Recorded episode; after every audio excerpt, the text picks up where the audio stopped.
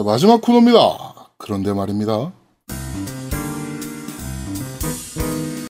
자, 오늘 그런데 말입니다는 Gears IP를 사용한 새로운 스타일의 게임, Gears Tactics입니다. 이게 뭐야? 나는 PC로 게임을 안 해서. 아 이거 안 했어? XCOM 알아요? XCOM? 근데 XCOM 알죠. 네. 음. 그겁니다. 아 그거예요? 네. 야, 씨, 그렇게 말하면 너무 심플하잖아. 아니, Gears 베이스로 한 XCOM.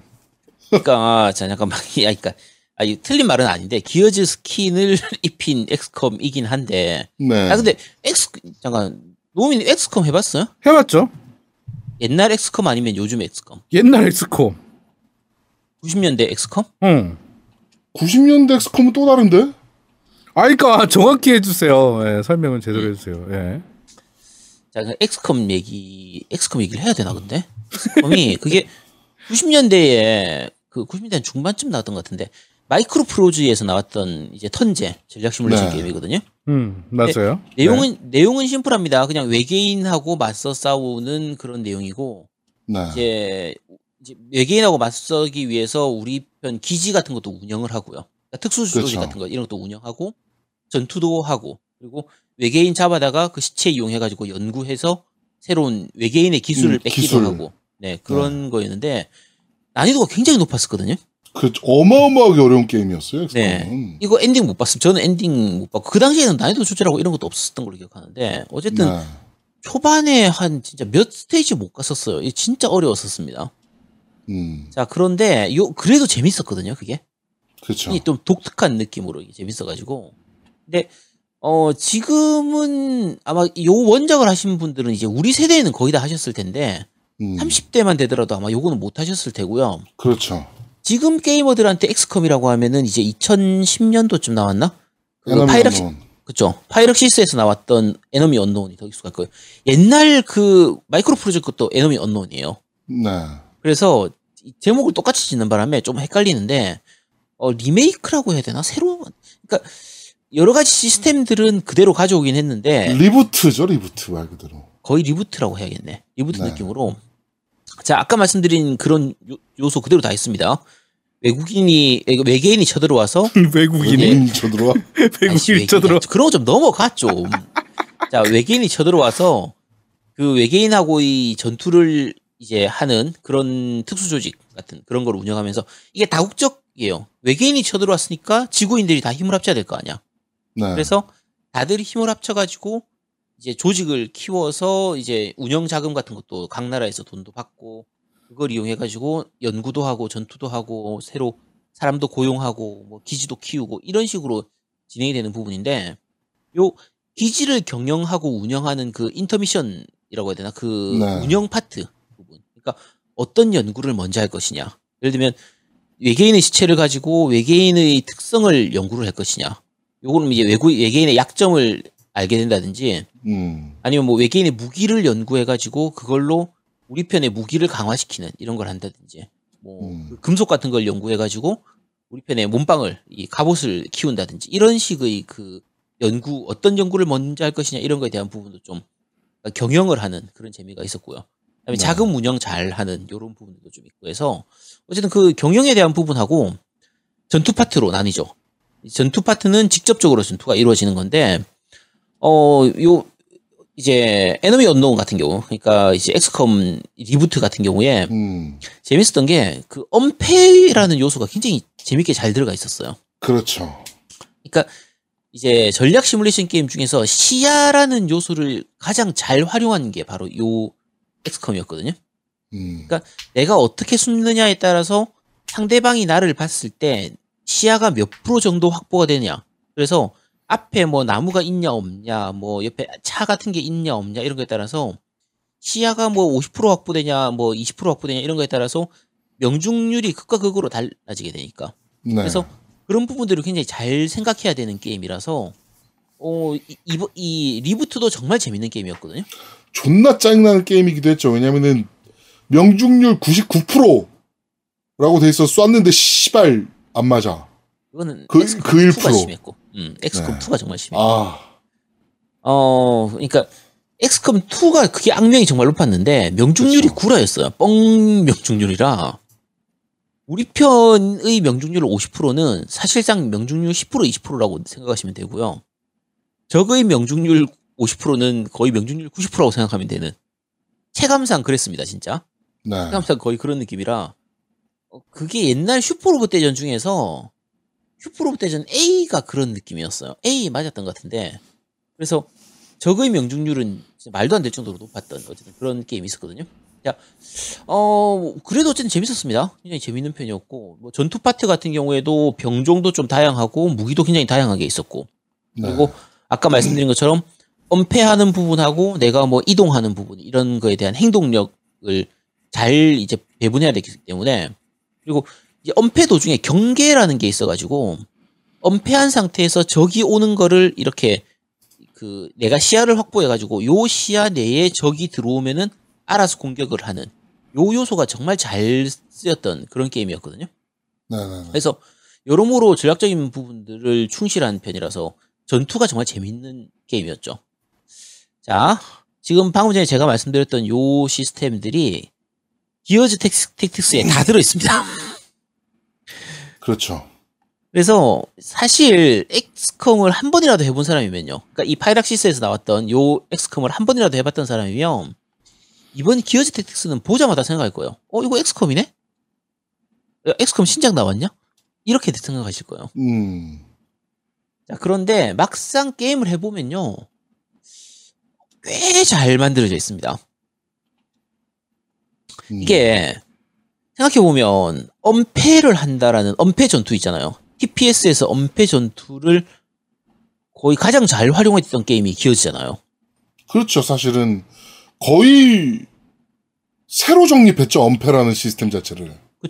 그러니까 기어즈 워가 딱 스타일이 이런 느낌이죠.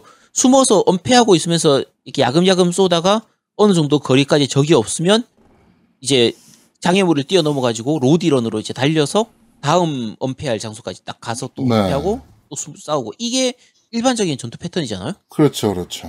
요 패턴이 엑스컴에 너무 잘 적용이 되는 거야. 그렇지. 시스템이 똑같잖아. 음. 그리고 이제 다양한 무기가 나오기도 하고 예를 들면 뭐 근접에서 샷건이라든지 일반 뭐 머신건 쪽 계열들 아니면 멀 장거리에서 이 저격총이라든지 수류탄 쓰는 거 이런 부분들이 적재적소에 어떤 무기를 잘 쓰느냐 이런 게 굉장히 굉장히 중요해요 네. 게임 내에서 그래서 기어즈 특유의 그 여러 가지 요소들이 이 엑스컴의 시스템하고 굉장히 잘 맞는 거야 생각해 보니까 그래서 게임을 즐기는 동안에 위화감이 전혀 안 듭니다. 음. 오히려 엑스컴보다 더 나은 부분들도 분명히 있긴 하니까 그런 부분들에 맞아. 대해서 워낙 자기네 시스템이니까. 그쵸? 예. 그러니까 엑스컴보다 더 나은 부분이 있는 게 전투에서 예를 들면 처형 시스템 이런 거. 네. 자, 기어즈 하면 톱날로 적 이제 써는 거라든지 뭐 적 머리 이제 발로 밟아 버리는 스톰프로 밟아 버리는 그런 거라든지 네. 그런 거 딱 떠오르잖아요. 그 처형 모션이 굉장히 좀 잘 들어가 있거든요. 그렇죠.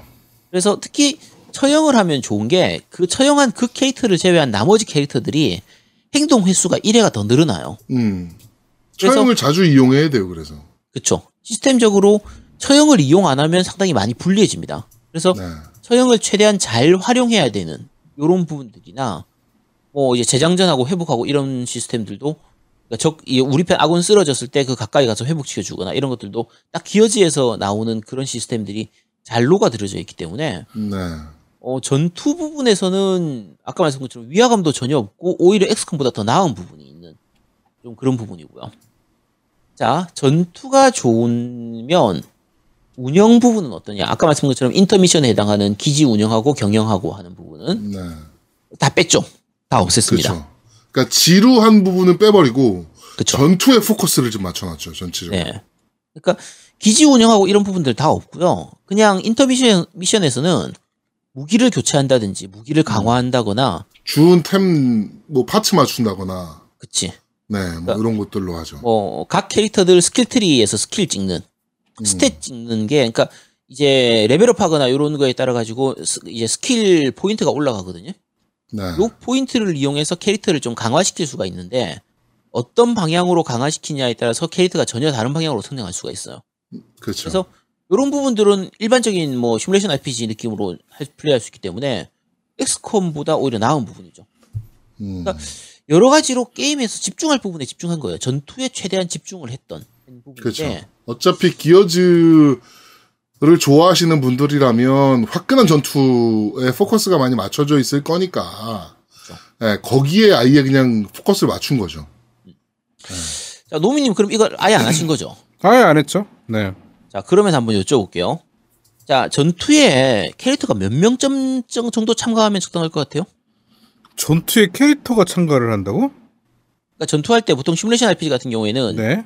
전투에 할 때 한 번 전투에 캐릭터를 몇 명 이렇게 데려갈 수 있잖아요. 그쵸. 네. 예를 예를 들면 뭐 저 뭐지 파이어 엠블렘 같으면 한 10명 내외, 10명 이상 아, 한 그렇죠, 12명 그렇죠, 그렇죠. 이렇게 예. 데려간다든지 뭐 이런 식으로 데려가잖아요. 자, 그러면 이번 요 엑스컴 그러니까 이 요 기어즈 택틱스 같은 경우에는 한 번의 전투에 몇 명쯤 참가하면 적당할 것 같아요? 저 여섯 명.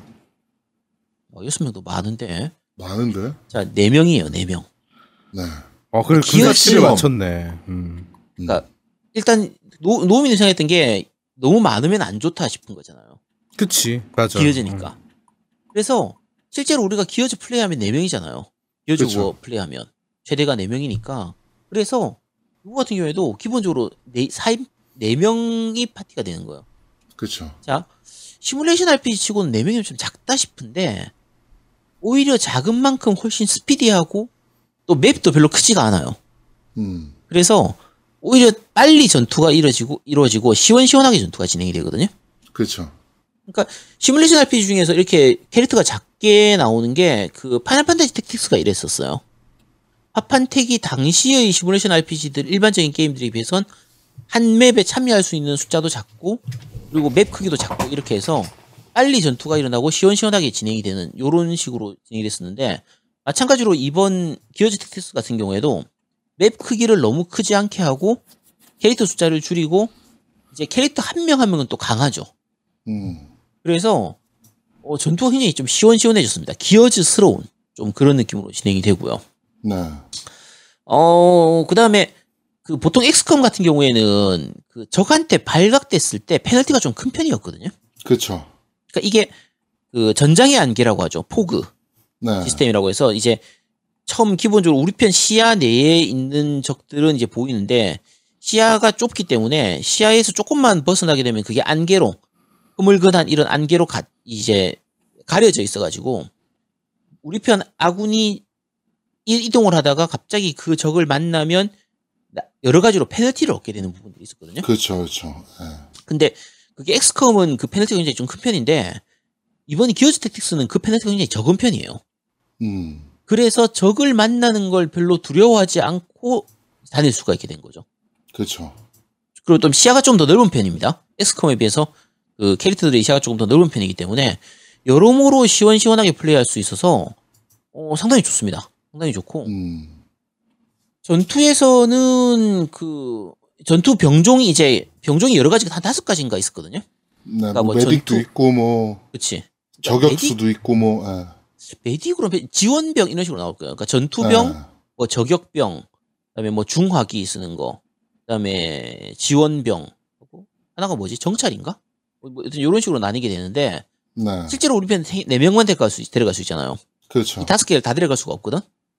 그러면은 누구를 데려갈까 이렇게 좀 고민을 하게 될 수 있는데 거의 고민할 필요가 없습니다. 왜냐면 게임 진행하다 보면 스토리에서 얼굴 자주 보이는 애들 있거든요. 그냥 걔들 네. 데리고 가면 돼요. 자연스럽게 거의 아 얘가 주인공이니까 그냥 얘를 데려가야겠구나. 얘 데리고 가면 됩니다. 데려가면 되고.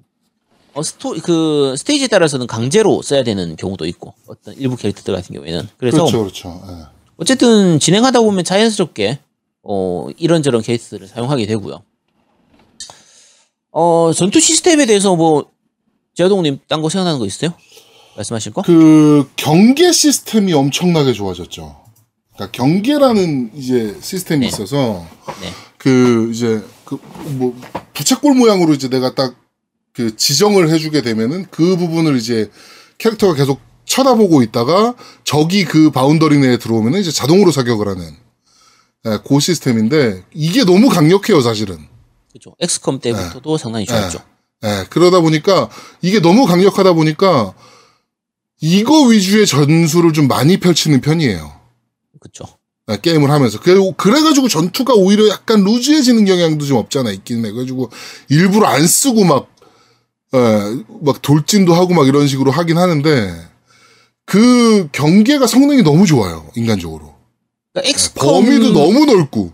그치. 그러니까 XCOM에도 있었는데 XCOM보다 아까 말씀드린 것처럼 우리 참전할 수 있는 캐릭터의 숫자가 적다 보니까 한 명한 명의 파워도 강하고 그 경계의 네. 성능이 상당히 좋은 편이에요. 예. 그래서 지금 제동님 말씀하신 것처럼 좀 약한 적들 같은 경우에는 경계해 놓으면 그냥 알아서 와서 죽는. 어, 알아서 죽어요, 그냥 오다가. 그런- 예, Wretch 같은 경우는 뭐 그냥 오다가 그냥 싹쓸이 당하고. 그쵸. 예. 그리고 또 반대로 상대방이 경계를 하면 아군이 좀 히- 움직이기 힘들어지는 경우가 생기는데 그렇죠. 그 경우에는 상대방의 경계를 강제로 푸는 그런 이제 무기들이 있기 때문에 네. 그런 거 스킬 사용하면은 또 이제 활용할 수도 있고 해서 여러모로 그런 밸런스는 상당히 잘 만들어져 있는 좀 그런 편입니다. 음, 괜찮은 네. 편이고요. 그렇죠. 경계 확실히 좋죠. 경계를 잘 활용해야 됩니다. 그렇죠. 뒤에 가면은 경계해도 진짜 힘들어서 그렇긴 하죠. 예. 네 어쨌든 그렇고요. 어쨌든 전투 시스템은 굉장히 재밌었어요. 정말 음. 잘 만들어져 있고 심플하게 돼 있으면서 엑스컴의 느낌은 확실히 잘 살렸는데 심플하게 돼 있고 전투에 확 몰입을 할 수 있게 만들어 놓은 거는 맞아요. 예. 기어즈의 그런 느낌들을 굉장히 잘 살리고 있으니까 네. 자 그 다음에 이제 스토리 얘기를 좀 해볼게요. 음. 어, 여기 스토리가, 스토리는 사실 평가하기가 좀 애매합니다. 왜냐면 이제 기본 스토리는 그 이제 기어즈 본편에서 나오는 케이트 있죠. 네. 지금은 거의 그냥 주인공이라고 볼 수 있는 네, 네, 네. 그 케이트의 아버지의 음. 옛날 리즈 시절을 그렇죠. 그리고 있는데 아버지 게이, 게이브 디아즈라고 해서 요 얘의 이제 현역 시절 이제 리즈 시절을 그리고 있는데 음. 어 외전이죠. 그러니까 기본 메인 스토리, 본편의 메인 스토리하고는 별개의 외전 스토리로 진행되기 때문에 사실 그 큰 사건은 별로 안 일어납니다. 음. 큰 사건은 사건은 별로 안 일어나고 특히 게임 중간 중간에 들어가는 이제 영상이 많이 들어가잖아요. 기어즈가 원래 중간에 이제 그렇죠. 컷신. 그렇죠. 컷신으로 영상이 많이 들어가는데 영상이 좀 재활용이 많은 편이에요. 음. 그러니까 기어즈 원래 것들의 재활용도 좀 있고. 그렇죠. 예. 본편에 있던 거 재활용한 것도 있고 어, 새로 들어간 영상들은 사실 좀 약간 이렇게 대충 만든 좀 저예산으로 만든 느낌처럼 음. 그렇게 힘을 많이 실지는 않은 좀 그런 느낌인데 어 뭐 어차피 그러니까 스토리에서는 무게감이 그렇게 크진 않습니다. 크진 않고 스토리 진행하면서도 보면 어 조금 약간 개연성이 떨어지는 부분들은 좀 보이긴 해요. 네. 근데 스토리 별로 신경 안 쓰고 플레이를 해도 사실 뭐 별 문제 없는 게임 자체 전투 자체만으로도 충분히 재밌기 때문에 그리고 스토리가 나쁜 건 아닙니다. 그냥 딱 Gears스러운 거예요. 그냥 억지스러운데 이 사실 말이 안 되잖아. 기- 우리 편 몇 명 한 네다섯 명 보고 야 저기 가서 적 좀 다 쓸고 와 이렇게 하는 수준이니까. 그러니까 Prescott이 실제로 그 이제 나오는 그 야 우리 편 그 보스 캐라고 할 수 있는 그 villain이 네. 있는데 걔가 Prescott이잖아요. 네네 Prescott 실제로 처음에 내리는 미션이 그거잖아. 야 더 이상 지원은 없는데 음. 뭐 알아서 그 뭐 구출해가지고 애들 병과 꾸려가지고 운영해. 그치. 뭐 이- 이게 다야 씨발 진짜로 이게 보급도 뭐야. 없어. 알아서 해. 뭐 이- 야, 나 같으면 타, 타령한다 진짜. 그러니까 나 같으면 그 새끼 먼저 썰어.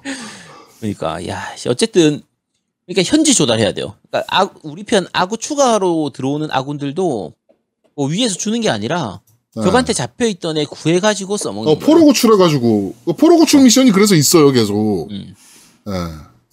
거의 그런 식으로 하고 포로 구출하는 거 보면 웃긴 게 그 iron maiden 있잖아요. 네. 이제 고문 네, 기구로 고문 기구, 쓰는- 철제 고문 기구. 네, 철제 기구. 그 안에 있으면 거의 죽을 텐데 그 안에 갇혀 있던 애 구해주면은 나와가지고 같이 그대로 같이 싸웁니다. 근데 능력치가 존나 좋아. 얘들은 뭐야 도대체? 야 그 포로로 그렇게 갇혀 있었는데 뭘 먹고 그렇게 잘 싸워? 야, 능력치도 존나 좋아. 그러니까. 예. 야 사실 고문- 기어지의 이번 기어지 택틱스의 가장 그 저는 단점이라고 생각하는 게 캐릭터 키우는 맛이 좀 없어요. 왜냐면은 어, 왜? 음. 후반부에 나오는 캐릭터들이 다 좋아 그냥. 음, 어, 그냥 후반부 캐릭터 쓰면 돼. 굳이 애지중지 키울 필요 없이. 그냥 나오는 대로 쓰고 쓰고 버리고 어. 쓰고 버리고 하면 돼. 예. 음. 그러니까 캐릭터 키우는 맛이 지금 떨어져요. 그러다 보니까. 그런 부분들은 좀 있긴 하죠. 자, 어쨌든 스토리 부분은 뭐 높은 점수를 주긴 힘들지만 아까 말씀한 것처럼 개연성 떨어지는 부분도 좀 있고 한데 그냥 딱 기어스러운 딱 그 정도 스토리라고 생각하시면 됩니다. 뭐 나쁘진 않습니다. 나쁘진 네. 않고요. 어 이제 지금 현재 플, 지금 플레이할 수 있는 건 이제 PC판으로만 플레이를 할 수가 있는데 그렇죠. 제 기준으로 그런지 모르겠는데 최적화가 별로 잘 되질 않은 것 같아요. 어, 제가 지금 비디오 카드 960을 꽂고 있거든요. 음, 되게 신기한 게 플레이할 수 없습니다라고 떠요. 음. 어. 근데 플레이가 돼요. 플레이할 수 없습니다. 처음에 Gears Tactics 딱 키면 플레이할 수 없, 뭐, 뭐, 시- 현재 시스템 사양으로는 뭐, 플레이가 불가능하고 뭐, 에러 메시지가 뜨거든요?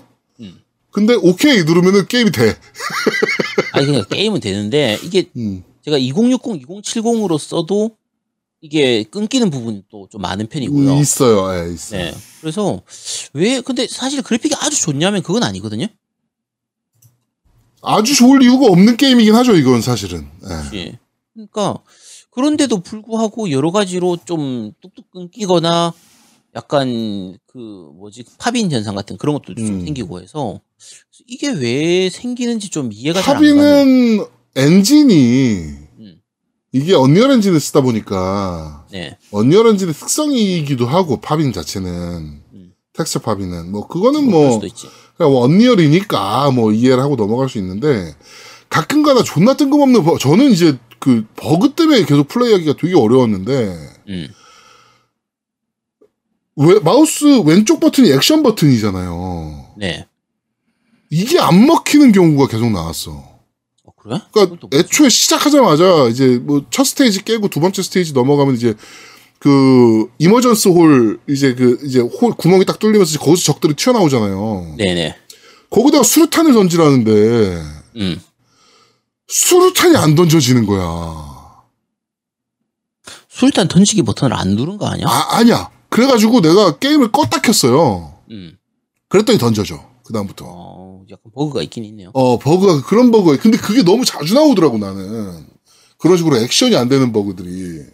저 같은 경우에는 심각한 버그죠. 네 그렇죠. 야. 업데이트가 안 되는 버그. 제가 그 사실 지금 엔딩을 못 봤어요.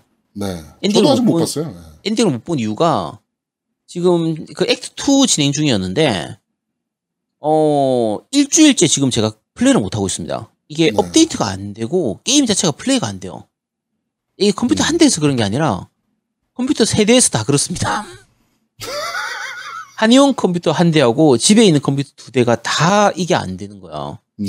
왜 안 되는지를 잘 모르겠어요. 이유 뭐 지우고 다시 깔아보기도 했어요. 했죠. 싹 지우고 다시 하기도 하고 그리고 근데도 안 돼? 다운로드 받을 때도 시간이 엄청나게 오래 걸렸었거든요. 저는 되게 빨리 받았어요 다운로드. 이게 문제가 뭔지 모르겠어. 그래서 어쨌든 좀 뭔가 좀 뭔가 뭐 X 이 Game Pass 이 PC용 Game Pass 자체에 뭔가 문제가 있는 것 같기도 한데 어쨌든 뭐 제가 아직 플레이를 다 못 해가지고 끝까지 네. 말씀드리기 좀 약간 힘들고 일단 한의원에 있는 PC는 호요이님이 좀 손봤을 가능성이 큰데 나머지 PC도 아, 그쵸. 그렇다는 얘기, 얘기죠. 그렇죠. 해킹했나 혹시 호요이님이 배워서 해킹해가지고 뭔가 내 컴퓨터를 게임 못하도록 이렇게 뭔가를 했나? 자 뭐 어쨌든 네, 하여튼 심증은 그렇습니다. 가지만 물증이 없기 때문에 음, 네. 네 그렇고요. 자 그 다음에 아까 저 뭐지 저 에머전시 홀 얘기했었는데 네. 사실 이거는 조금 욕이 나와요. 음. 그러니까 이게 그 게임에서 기본적인 난이도는 XCOM보다 좀 낮은 편이거든요. 네. 근데 일부 스테이지나 일부 구역에서 밸런스가 좀 갑자기 확 나빠지는 경우가 있어요. 그러니까 난이도가 말도 안 되게 높아지는 경우가 종종 나옵니다. 음. 그러니까 어 XCOM 같은 경우에는 아까 말씀드린 것처럼 명중률로 사기치는 거는 있어도 네. 이게 갑자기 뭔가 저기 우리 편 한 가운데로 떨어지거나 이러진 않잖아요. 그렇죠.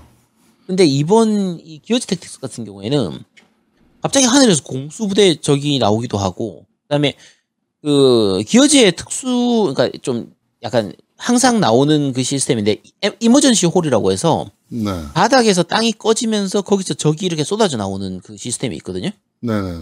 자, 그러면 적이 나오려고 하면 그 홀에다가 수류탄을 하나 집어 던지고 나면 그러면 그 홀이 무너지면서 더 이상 적이 안 나오게 되는 네. 요런 구조인데 이제 원작에서 TPS 같은 경우에는 TPS 시스템이니까 이제 그냥 적 나오는 거 보고 그대로 홀에다가 수류탄을 던지면 되는데 그렇죠.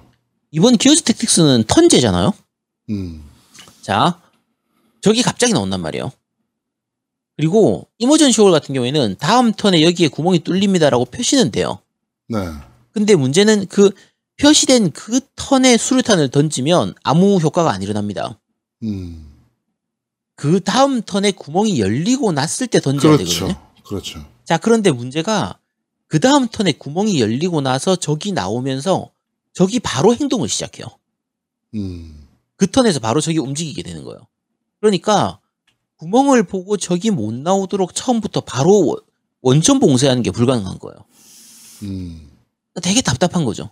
그러면 이제 구멍이 어디에 만들어지겠다는 걸 알고 나면 그 주변에서 수류탄을 던질 준비를 하고 있어야 되는데 이 위치를 잘못 잡아버리면 준비하고 있던 걔가 갑자기 나타난 적들한테 말 그대로 맞아가지고 죽는 경우가 생기는 거예요.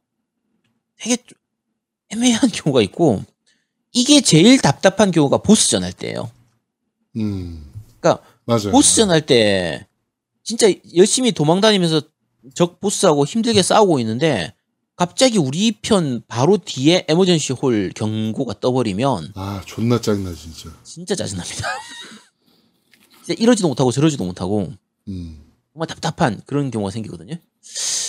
아, 그거 그러니까 어쨌든 그런 부분도 좀 약간 아쉬운 거. 그러니까 벨, 그 emergency hole 같은 emergency hole 같은 경우에는 emergency hole 표시 떴을 때 그때 수류탄 던지면 막을 수 있는 그것만 해주면 좋겠는데 네. 그러니까 첫 번째 턴에 그게 안 되니까 좀 다음 답답한- 턴에 가능하니까. 그렇지 다음 턴에 가능하니까 네. 그게 약간 답답한 부분이고요. 그다음에 게임 시스템상으로는 이제 그 루트 박스가 있습니다. 일단 네. 적하고 싸우거나 스테이지를 돌아다니다 보면 이제 상자 보급 상자 같은 게 있는데 보급 박스를 열면 이제 아이템을 얻을 수가 있는 거예요. 네. 파츠, 무기 파츠나 뭐, 그렇죠. 이런 걸 얻을 수가 있죠. 네, 무기에 장착하는 그런 파츠들을 얻을 수 있어서 그걸 통해서 무기를 업그레이드 시키고 이런 부분들도 가능하고요. 어, 그래서 여러 가지로 뭐 그냥 좀 파고들 요소들도 좀 있고 반복 플레이를 할 수 있는 그런 요소들도 조금씩은 있고요. 네.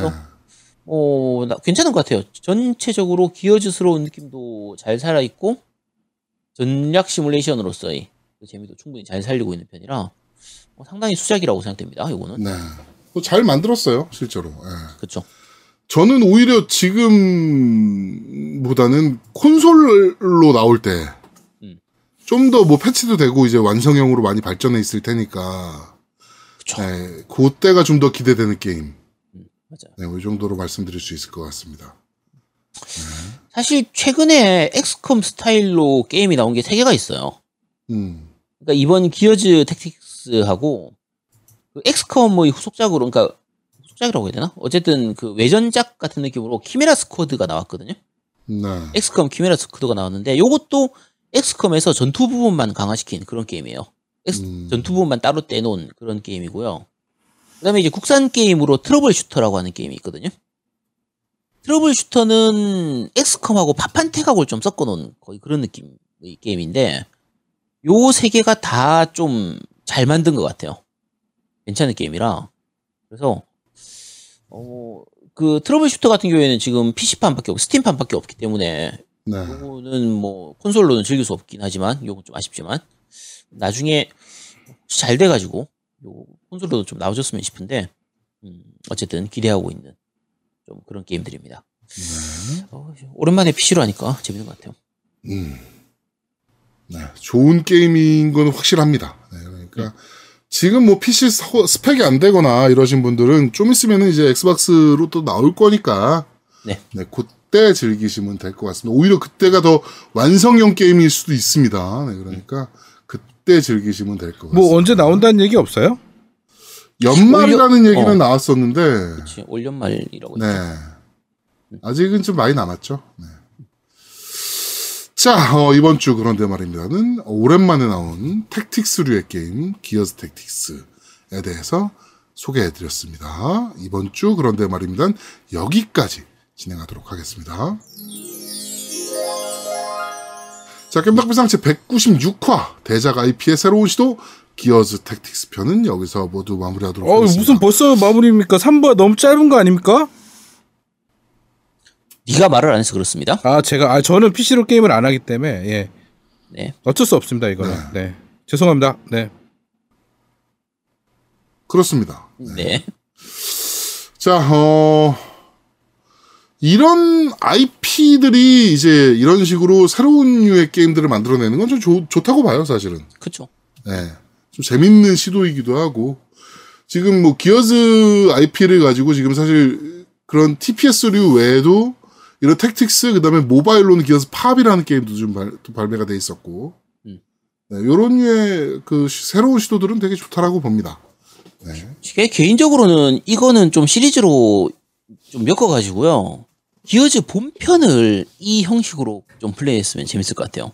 음, 그것도 재밌어 보이네요. 네. 그러니까 기어즈 1편부터 3편까지의 내용이나 이런 음. 거를 요 형태의 그 방식으로 플레이를 하도록 하면 음. 기어즈 원작을 했던 유저들한테는 굉장히 재밌는 요소가 될것 같아요. 그렇죠. 새로운 요소, 또 새로운 시각으로 전투를 볼 수 있는 시각이기도 하고. 그렇죠. 네. 그래서 그런 거 하나 나와줬으면 하는 좀 그런 바람입니다. 업데이트로 그런 거 하지 않을까? 뭐 외전으로 내든 뭘로 내든 뭐 DLC로 내든 다 상관없는데 네. 어쨌든 그거는 좀 나와줬으면 좋겠어요. 네. 되게 재밌을 것 같거든요. 그렇습니다. 또, 기어즈 하면 또 마커스 피닉스인데. 그치. 그러니까 마커스 네. 그러니까 이번 작 같은 경우에 그 그러니까 콜은 이제 쓸 수가 있는데 네. 좀 원래 본편에서 나왔던 좀 메인 캐릭터들이 이제 내가 조정할 수 있는 게 별로 없다 보니까 음, 그래서 조금 아쉬운 부분이 있었거든요. 그렇죠. 그래서 그런 것들 그대로 다 나왔으면 나오는. 그러니까 아까 말씀한 것처럼 원작을 요 형태로 네. 이게 재밌어 재밌어 것 같잖아요. 보이네요. 네, 재밌을 것 같네요. 자, 그렇습니다. 어, 하여튼 되게 재밌는 시도인 거는 확실합니다. 네. 자, 어, 코로나, 참, 저희가 뭐 몇 주째 지금 코로나 얘기를 하고 있는지 모르겠네요. 근데 뭐, 안 하고 넘어갈 수가 없는 문제이기 때문에, 네. 양해 부탁드리고요. 어, 아트만 프로젝트 많은 참여 다시 한번 부탁드리도록 하겠습니다. 자, 어, 겜덕비상 제196화 대작 IP의 새로운 시도 기어즈 택티스 편은 여기서 모두 마무리하도록 하겠습니다. 저희는 다음 주에 좀 더 재밌고 알찬 방송으로 여러분들을 찾아뵙도록 하겠습니다. 고맙습니다. 감사합니다. 감사합니다.